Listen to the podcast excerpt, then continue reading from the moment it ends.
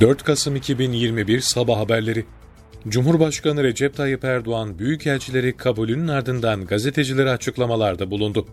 Cumhurbaşkanı Erdoğan yaptığı açıklamada enerji olayında Türkiye birçok sıkıntıyı aşmış vaziyette. Karadeniz'de doğal gazı çıkarmaya başladığımızda inşallah müjdeyi vereceğim ama biraz sabır. Doğal gazı çıkardığımız anda sadece devletin kasasına girmeyecek aynı zamanda vatandaşın da kasasına girecek ifadelerini kullandı.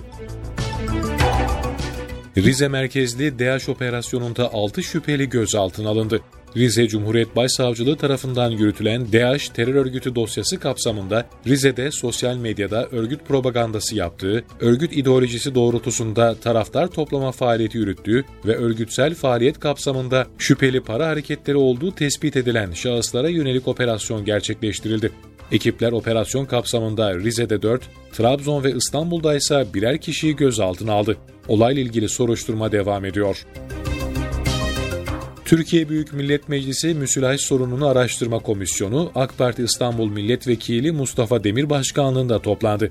Komisyona müsilajla mücadele çalışmaları hakkında bilgi veren Tarım ve Orman Bakanı Bekir Pakdemirli, Marmara Denizi'nde geçimini balık avcılığıyla sağlayanlara önemli destekler verdiklerini dile getirerek Marmara'da 3447 balıkçımız ödeme için başvurdu.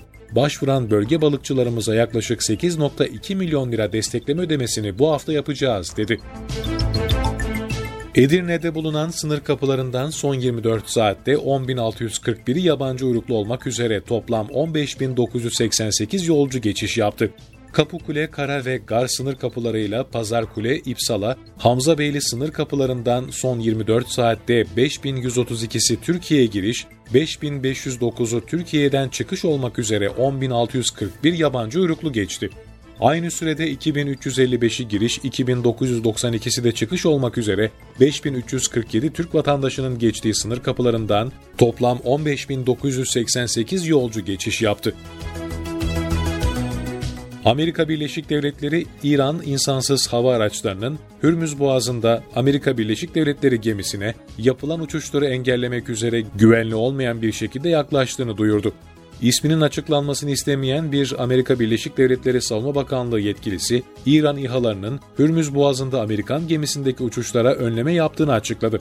Yetkili, Amerikan güçlerinin kuvvet koruma önlemlerini devreye soktuğunu söyledi. Herhangi bir ateş açılmadığını vurgulayan yetkili, olayda herhangi bir hava aracının düşürülmediğini de kaydetti.